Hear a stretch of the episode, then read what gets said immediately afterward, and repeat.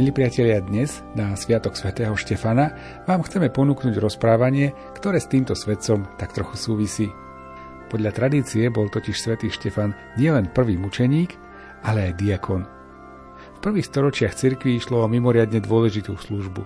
Jej obnovenie, nie ako medzistupňa ku kňastvu, ale ako trvalého stavu, sa začalo opäť po druhom vatikánskom koncile. Kto je trvalý diakon a aké sú jeho úlohy? Tak o tom si povieme v nasledujúcej relácii. Pri jej počúvaní vás vítajú hudobná redaktorka Diana Rauchová, majster zvuku Jaroslav Fabián a redaktor Martin Ďurčo.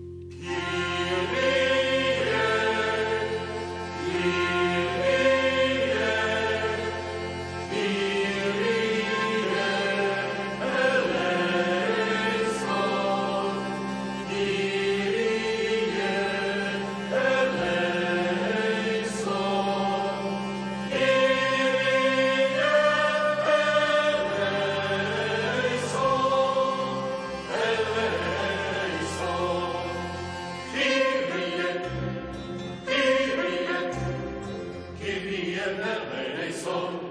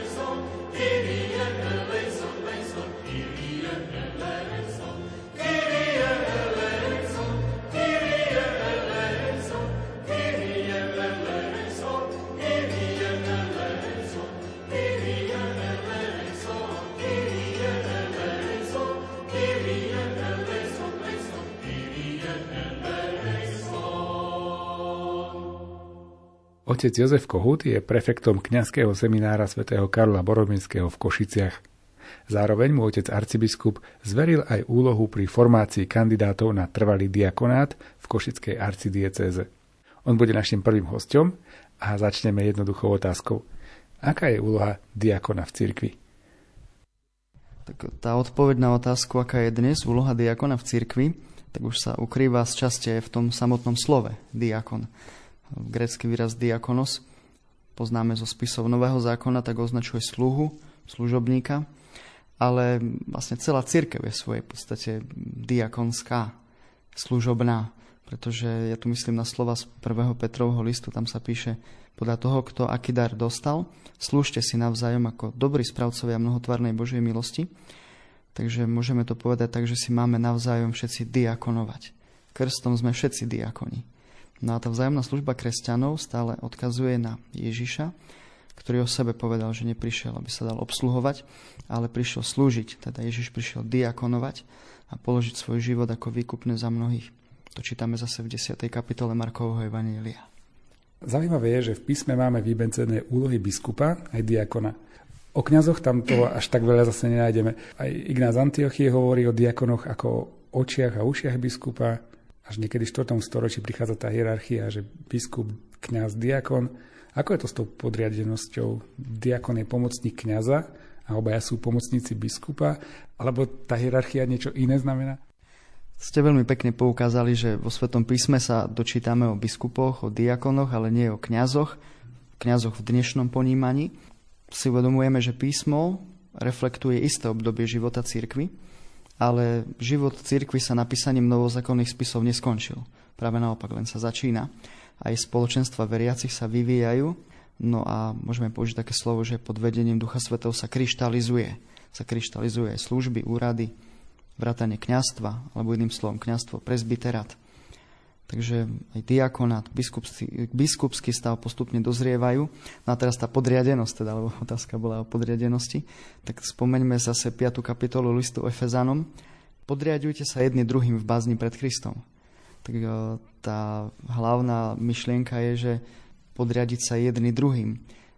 Diakon je spojený osobitne s biskupom, to je naznačené samozrejme v tom obrade vysviacky. Na diakona vklada ruky iba biskup, nie kňazi ale nevylučuje sa, že diakon pomáha biskupovi aj kňazom. A my to všetci ešte stále len tak objavujeme, že diakonát je Božie povolanie a nielen stupienok ku kňastvu. Aký je rozdiel medzi trvalým diakonom a tým diakonátom, ktorý ste aj vy ako kňaz vlastne absolvovali? Už sme to naznačili, sme hovorili tak vo všeobecnosti, že celá církev je, je diakonská, je služobná No a tak keby sme chceli povedať ten rozdiel medzi trvalým diakonátom a alebo trvalým diakonom a tým, ktorý sa neskôr stane kňazom, je presne v tom, čo ste povedali. Že pre prvých je to trvalý životný stav, to znamená, nejaký muž rozpoznal povolanie, že toto je jeho životný stav, Boh ho k nemu volá. No a ku kňastvu zase pre nás vedie cesta len cez diakonát, takže v tomto prípade je diakon len na vymedzený čas. Trvalý a na istý čas. Oh.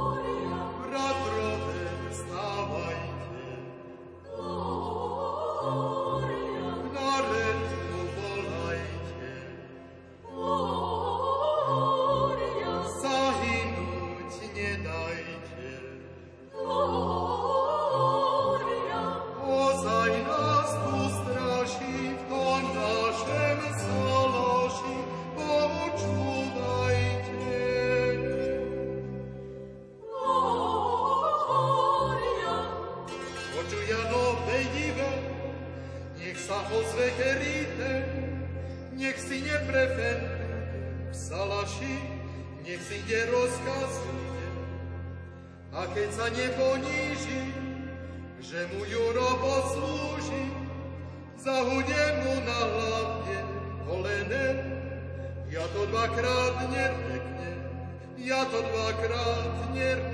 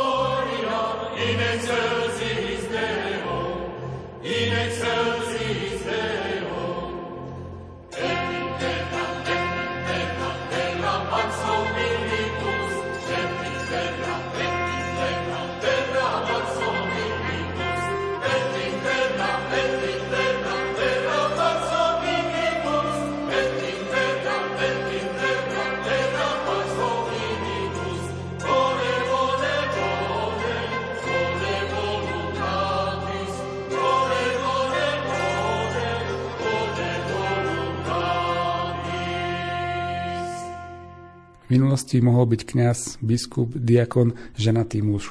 Dnes toto právo ostalo len trvalému diakonovi.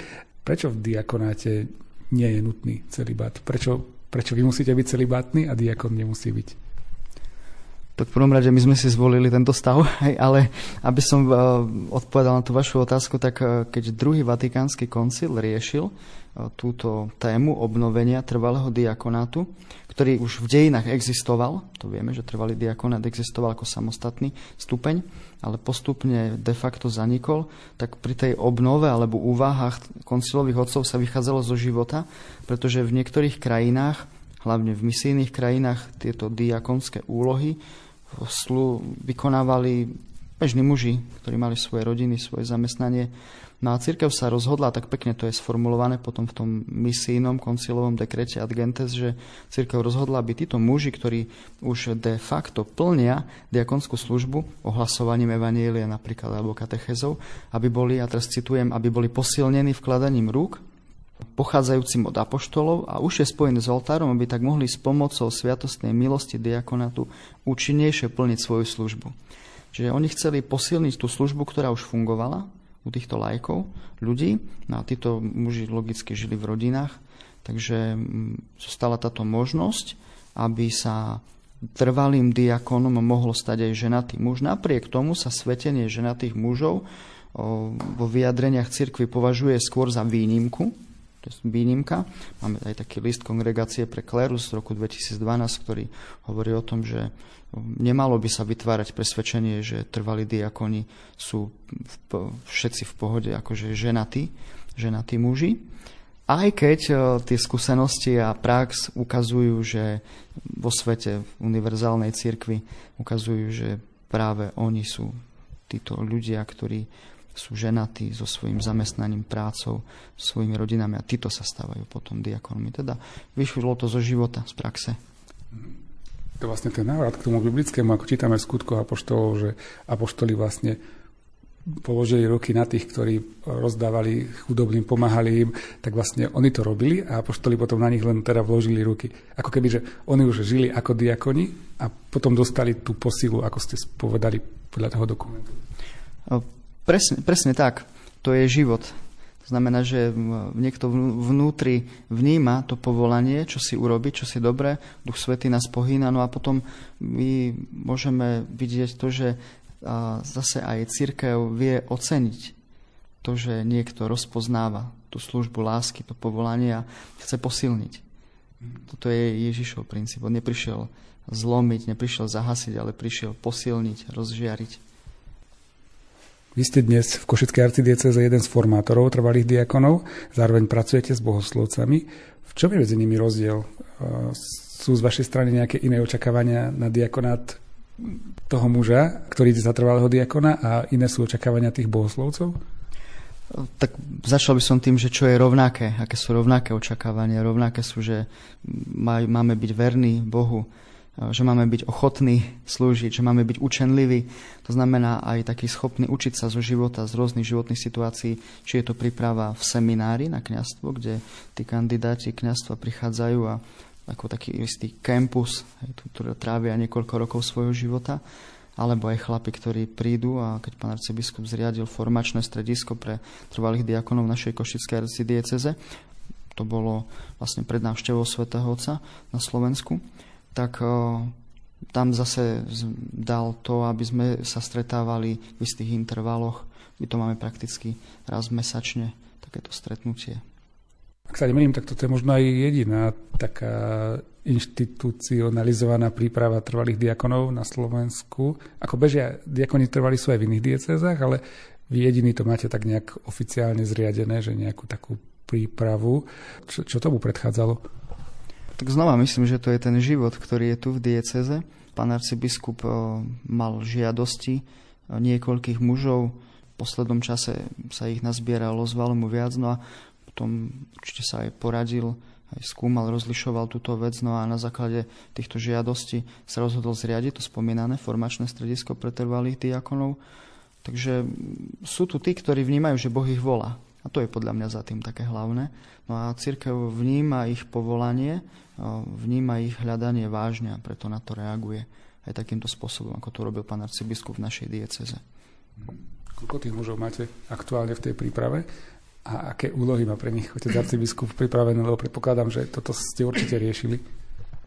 Tak za našu košickú arcidiecezu sa pripravujú šiesti a takisto zo susednej rožňavskej dieceze pán biskup Stanislav nám poslal jedného svojho kandidáta. Na tie úlohy, tak úlohy diakonov sú dané cirkevnými dokumentami, ale veľa závisí od toho konkrétneho miesta, kde oni žijú, od farnosti, od toho očakávania tých podmienok, okolností, ktoré sú tam. Domine Deus Deus Christmas.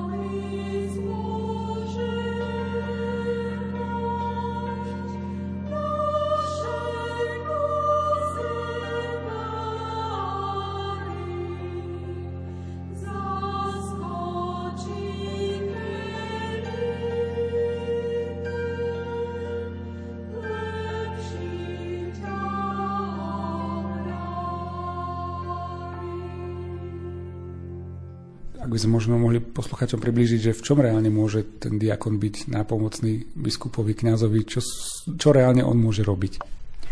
Veľmi jednoduchá predstava alebo taký obraz je to, že um, diakon nespovedá a neslúži omšu a v podstate vo všetkých ostatných veciach môže on byť uh, aktívny alebo tak povedzme, že činný, apoštolsky činný či je to krst, či je to sobáš, teda asistovanie pri uzatváraní sviatosti manželstva.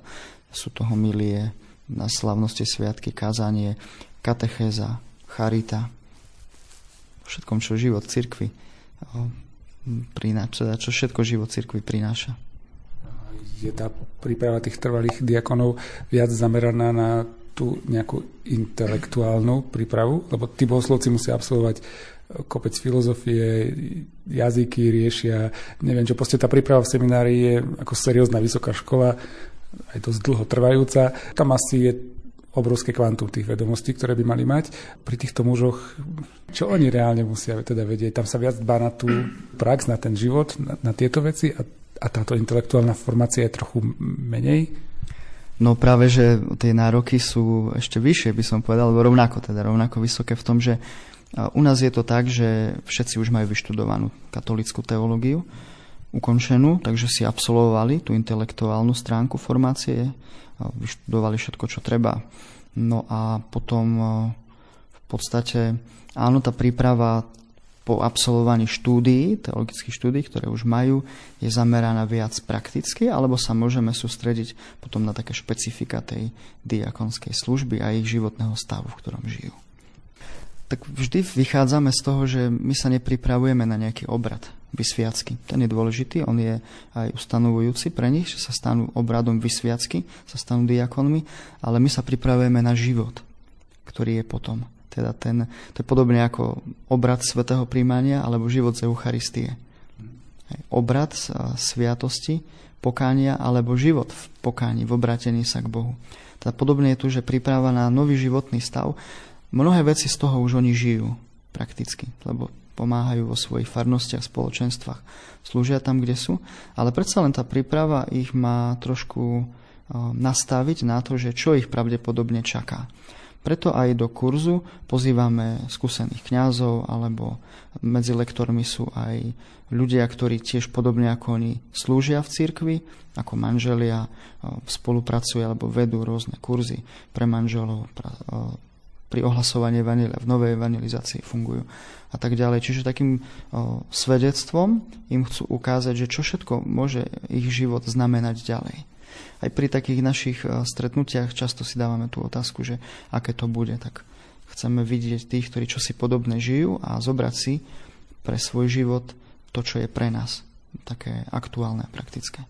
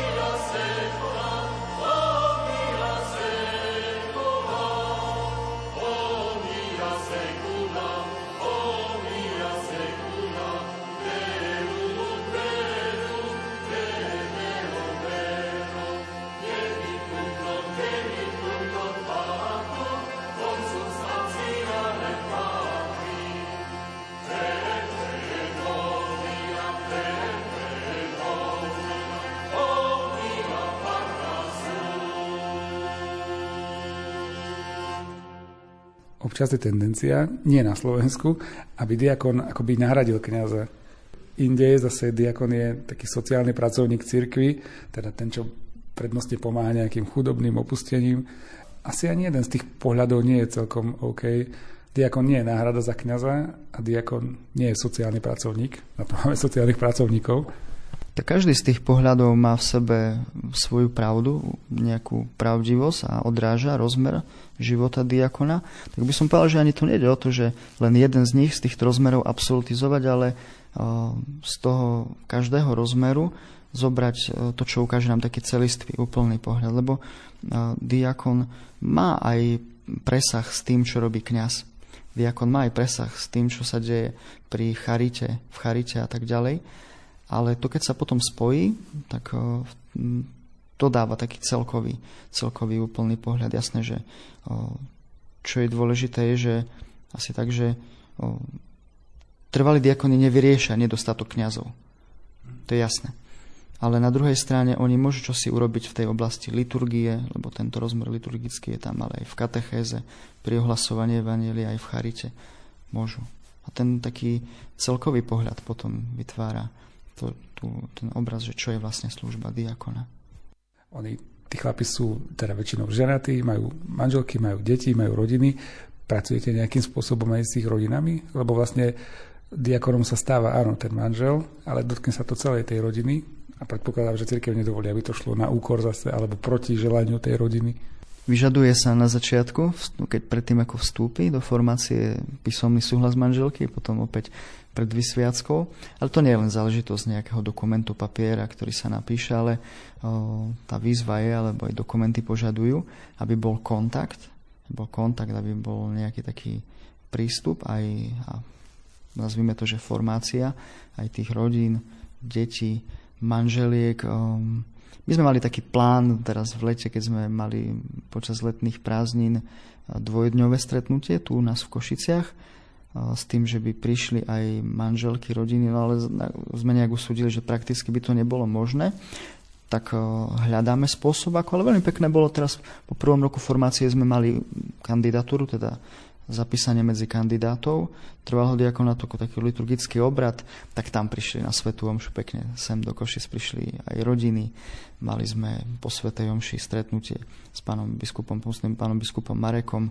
Dali sme si nejaké občerstvenie, ktoré oni popripravovali. Takže aj to bolo také, také spontánne stretnutie, kde oni sa mohli navzájom spoznať. My sme sa mohli vidieť. Tak, tak postupne myslím, že ten kontakt sa nejak utriasa rastie. Môže byť som to inšpirácia grecko-katolická církev? Lebo myslím, že oni majú aj nejaké duchovné obnovy pre manželky kňazov.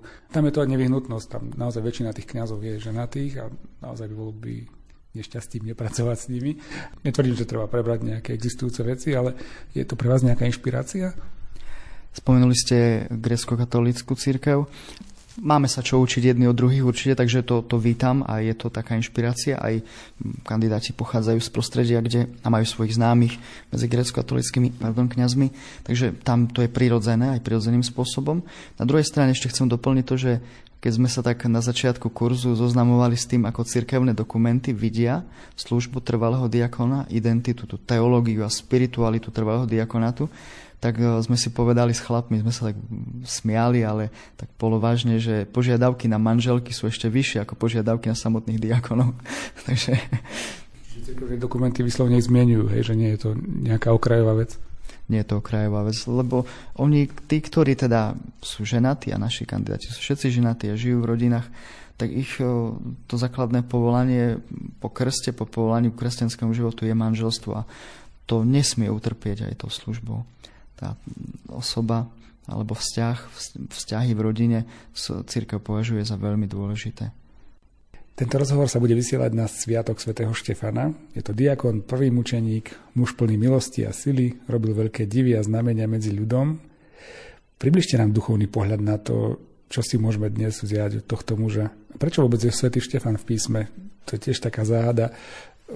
Mučenickú smrť postupili tisíce ľudí, vlastne po ňom, on bol ten prvý, áno, to je pravda, ale po ňom mnohí zomreli, mnohí ešte, ešte horším spôsobom tiež vydali svedectvo a práve o diakonovi Štefanovi sa dočítame v písme. Tak možno len taká jedna poznámka na okraj, že v skutkoch apoštolov nie je napísané, že je diakon, tamto slovo vôbec nie je použité. Takže tak by sme mohli z toho vysť, jedna vec, ale samozrejme, že Štefan prvomučeník, prvý z tých, ktorí podstúpili to mučenictvo, teda vydali svedectvo o Ježišovi Kristovi, má také miesto výnimočné. Ale keď ste hovorili o tom, že čo môže byť také posolstvo tohto muža alebo tejto postavy novozákonnej zo skutku apoštolu. Mne osobne teda je veľmi sympatický jeho príbeh, aj, aj ten profil, ktorý tam je. Takže o, myslím, že teda mňa Štefan oslovuje tým, že bol jeden z ľudí, lebo tam je doslova to, že vyberte si spomedzi seba. Že Štefan nespadol z neba, nejaký hotový človek, ale že je z toho prostredia, že z tých rodín, ktoré tam vtedy žili. Takže jeden z ľudí, bežný človek, ktorý žije v tom prostredí.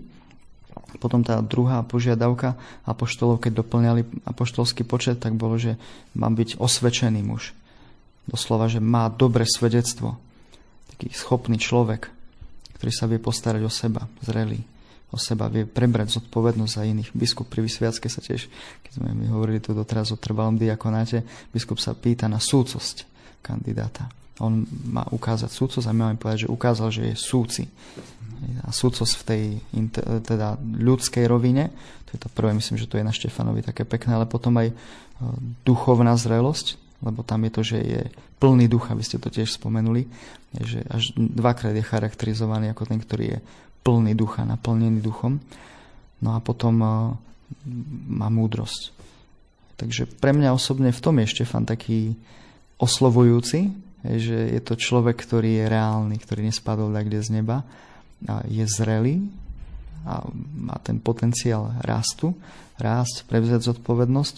No a potom myslím, že práve toto ľudské je také prepojenie s Vianocami, lebo Boh sa stal človekom, nie anielom. Prišiel na tento svet ako človek, aby sme sa my ľudia stali viac ľuďmi. Aby v nás eh, posvetil, obnovil to ľudské. Ukázal nám, že čo to je byť skutočne človekom sám pred sebou a voči iným vo vzťahoch.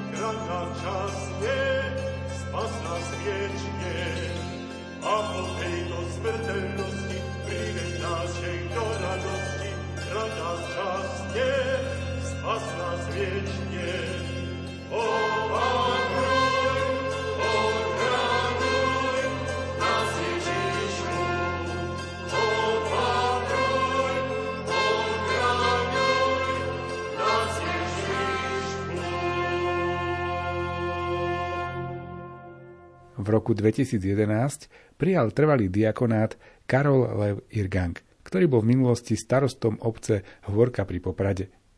Absolvoval štúdia teológie, patričnú formáciu na spiskej kapitule a dnes je už 11. rokom trvalým diakonom. Na Slovensku bol jedným z prvých trvalých diakonov. Aký bol príbeh jeho povolania a aká je jeho služba, to sa dozvieme v nasledujúcich minútach. Nie je to bežná vec, tak ako ste vraveli, ani pre mňa nie je. Je to e, veľmi veľká milosť, že môžem byť diakonom, že som sa stal diakonom, že ma Pán Boh povolal. V roku 2004 som začal študovať na Katolíckej univerzite, tu na u nás na Spiskej kapitule, teológiu.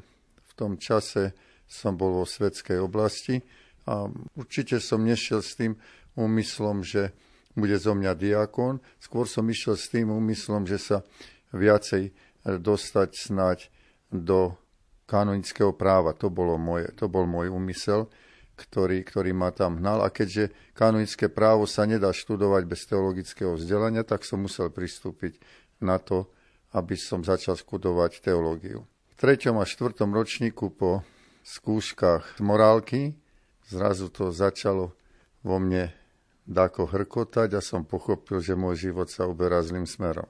Že tá morálka sa nemôže brať tak, ako mi vyhovuje, ale že ju treba brať v tom zmysle, ako je prednášaná, ako je podávaná aj pánom Bohom a desatorom.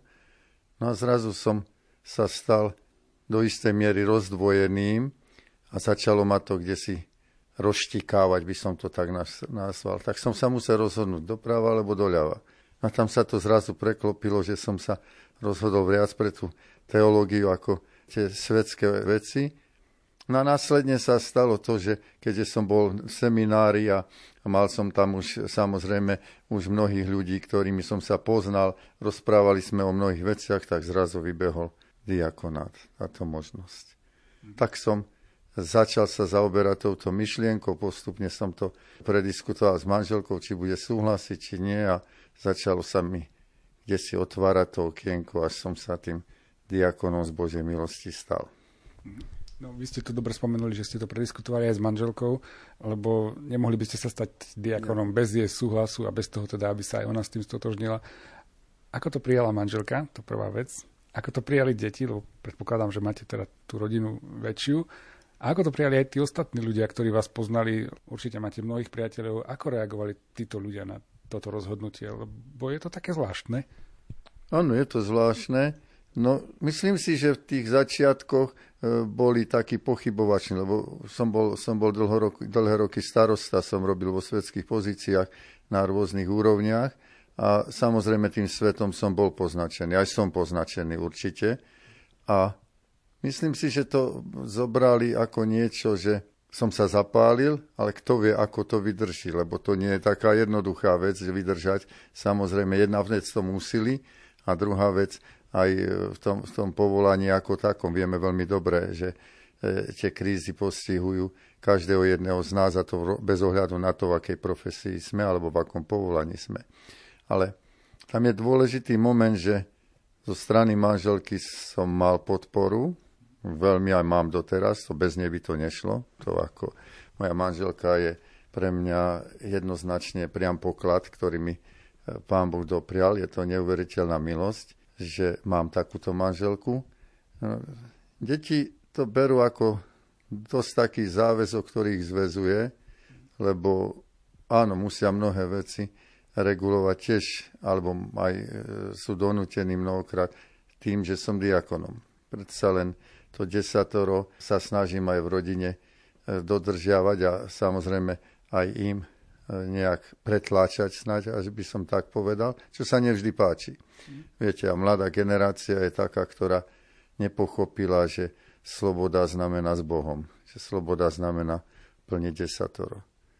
Táto generácia si myslí, že sloboda je anarchia čo sa nám každodenne ukazuje. Ale samozrejme sa to prenáša aj do rodiny.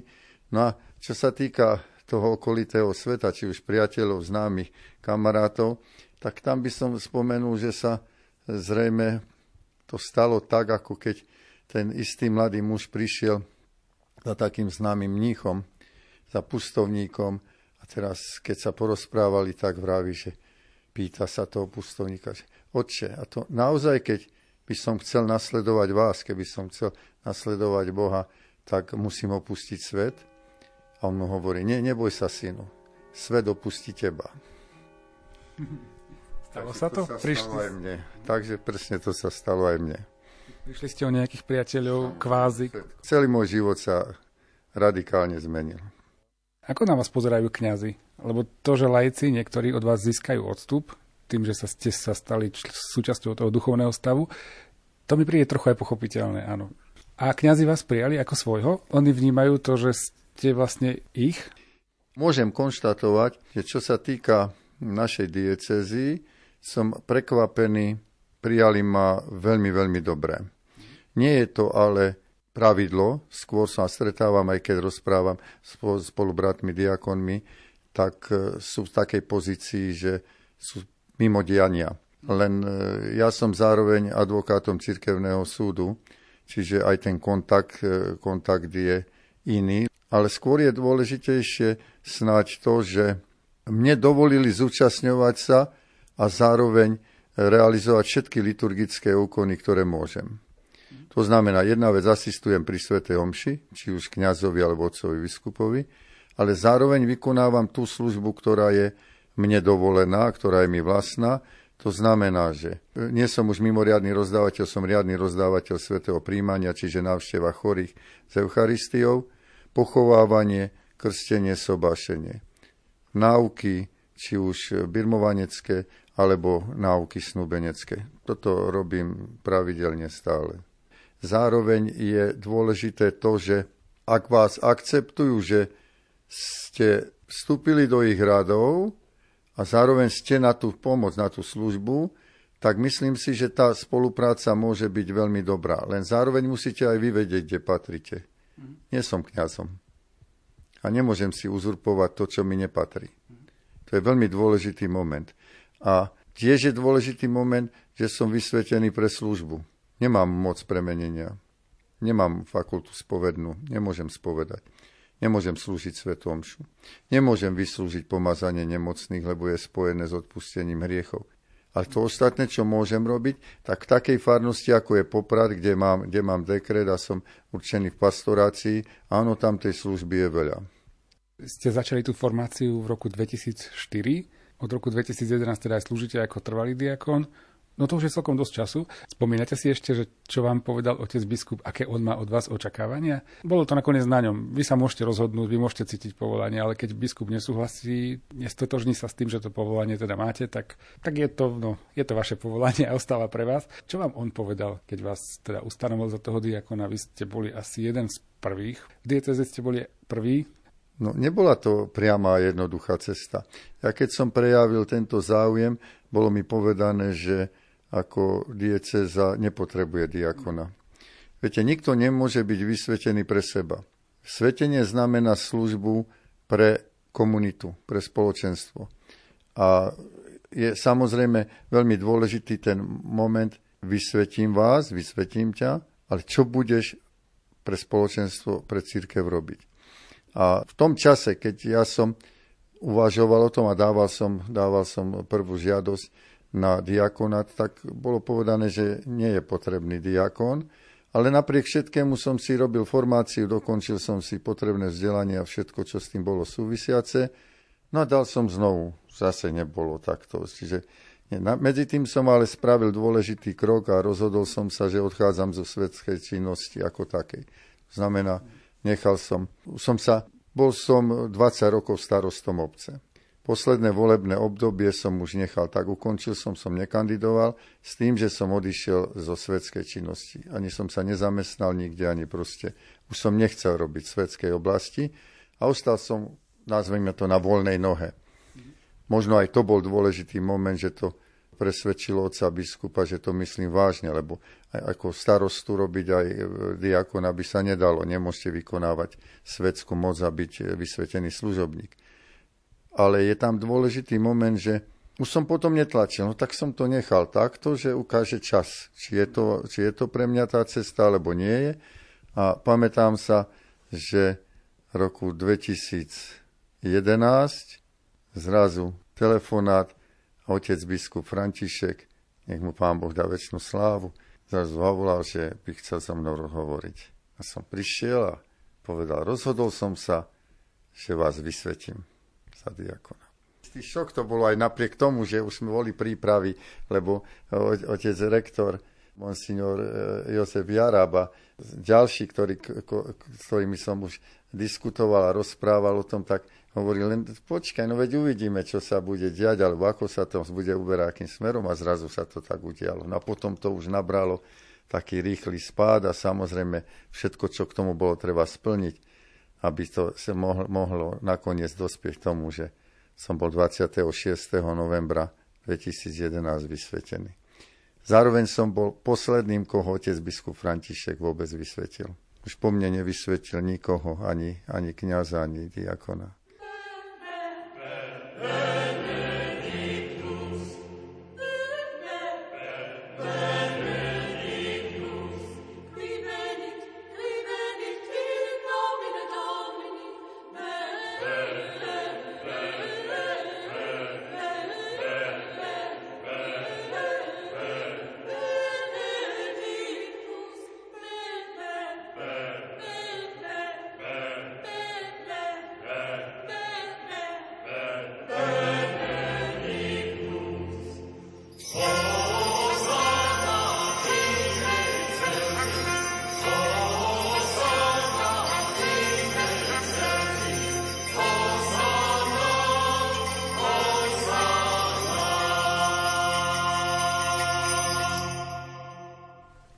viacerých diecezách na Slovensku sú muži, ktorí sú v príprave na trvalý diakonát. Čo hovoríte na taký boom toho záujmu o ten diakonát? Aj to, že teda tí biskupy s tým sa stotožnili a že sa to začína dávať do praxe, aj s tým, že teraz sú tie povolania. Áno, keď si predstavíte, ako som už spomenul, vieme to zo skutkov apoštolov, diakoni nie sú podmienovaní alebo ich funkčnosť, alebo ich zaradenie, alebo ich svetenie podmienovaný tým, či je dosť alebo nie je dosť kňazov. Diakon a diakonát je riadnou súčasťou hierarchie cirkvy. To, že u nás sa to nepraktizovalo, zrejme bolo aj tým dostatkom kňazom, môžeme si to takto povedať, a zároveň tým, že sa nevedela nájsť pre nich istá služba, nejaké zaradenie. Javí sa a zrejme to bude trend, ktorý je nezvratný. Nakoniec vieme veľmi dobre, Francúzi, Nemci, Rakúšania majú tisíce diakonov. My máme niekoľko desiatok, teraz ich bude, keď to dáme dohromady. To znamená, že je nás málo, ale zároveň to môže byť veľmi dobré svedectvo, že žiť Ježiša Krista, že žiť Evangelium a nasledovať ho, môže aj muž, ktorý je vo svetskom živote, ktorý je ženatý dokonca, lebo môže byť diakon aj celý batník, ktorý bude neženatý, slobodný, ale má e, zároveň církev tú možnosť, že, alebo dáva tú možnosť, že môže vysvetiť ženatého muža. To znamená, že môže vnášať niečo nové, čo doteraz je aj nie veľmi možno poznané, možno je to určitým že je to vyradené aj, že malo by byť... Zrejme na Slovensku e, je veľmi ťažké presadzovať mnohé nové veci, lebo je tu na istá, ako by som to pomenoval, je tu niečo, čo nás brzdia, to nielen v duchovnej oblasti. V každej jednej oblasti sme veľmi tradicionalisti, nechceme novoty. A aj napriek tomu, že diakonát a e, vôbec služba diakona nie je nič nové veď je súčasťou ranej cirkvi, ale tu na, Slovensku je to neznáme. Poznáme veľmi málo tých diakonov a zrejme tam je ten, ten problém, prečo doteraz svetení neboli, aj s tým, že ako náhle vás vysvetia, tak ten e, otec biskup, tá dieceza, církev za nás nesie zodpovednosť. A už zrazu nesie zodpovednosť tým pádom aj za mojich najbližších. A to riziko, ten otáznik veľký, do akej miery to bude fungovať tak, aby to nebolo na pohoršenie, aby to, to musím dvihnúť, pretože je veľmi vážnou otázkou. My tento rozhovor pustíme na Sviatok svätého Štefana. Diakon, jeden zo šiestich diakonov, myslím, prvej cirkvi, vedel obhajovať teda ako tú svoju vec. Toho stalo aj život nakoniec, teda aj bol ochotný svedčiť až pokrajnosť. Je to niekto, kto vám je blízky? Určite áno, ale nie v tom pravom slova zmysle, lebo sa stal veľmi rýchlom učeníkom. A na druhej strane o jeho živote vieme veľmi málo. Skôr môže byť tá služba v podaní toho, že keď boli vysvetení diakoni, tak boli, viete veľmi dobre, sveté písmo, skutky apoštolov 6.6, im ukladali tú denodennú prácu, ktorá sa javí, že je iná ako je kniaza v zmysle tom, že je menej duchovná. O keď vezmete, keď boli vysvetení, tak tam bol odvihnutý prst najprv, aby boli odľahčení apoštoli, aby mohli kázať, aby mohli ohlasovať Ježiša Krista. A oni v tom prvom zmysle slova boli na obsluhu. Sa tam spomína doslova, aby mal kto obsluhovať pri stoloch, aby mohli byť nápomocní. A z toho zrejme sa začala rozvíjať tá služba e, v tom zmysle, že my by sme si nemali samozrejme uzurpovať to, čo patrí kňazovi. Mali by sme byť v tej polohe, že áno, je nám vlastné, aby sme ohlasovali Ježiša Krista, aby sme ohlasovali jeho radosnú zväz a ohlasovali evanielium, ale zároveň, aby sme tým našim životom boli napomocní tým kolo nás pre ten bežný život. A u svätého Štefana toto necítime, lebo nemáme o ňom tieto potrebné vedomosti, ktoré by takto nejakým spôsobom nám dovoľovali o ňom zmýšľať. Ale povedali ste nádherne, že išiel do krajnosti. Nezáváhal ani chvíľu na to, aby obetoval život za Ježiša Krista. Ale dnešný svet, aspoň tu na, Slovensku, toto zatiaľ od nás neočakáva, aj keď smučeníkov je dosť po celom svete. Dnešné rozprávanie o trvalom diakonáte a o službe trvalého diakona sa končí. Verím, že vďaka dnešnej hodinovke sme sa všetci dozvedeli veľa zaujímavých vecí. Ďakujem za príjemné rozhovory našim hostom, ktorými boli Jozef Kohút a Karol Lev Irgang. Reláciu pre vás pripravili hudobná redaktorka Diana Rauchová, majster zvuku Jaroslav Fabián a redaktor Martin Ďurčo.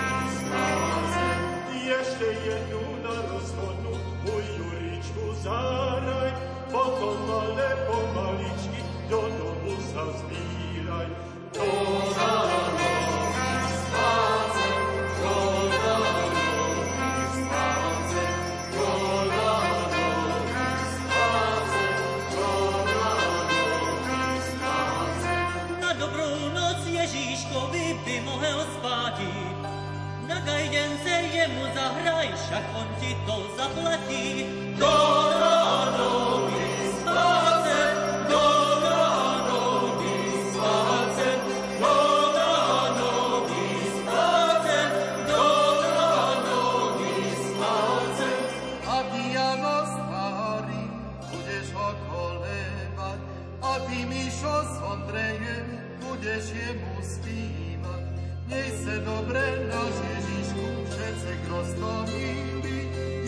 Dalej umírame od tebe v tú chvíli. Ty, matičko, tvého syna opatrne skrývaj, ty, Jozefe, to je sa príjmaj.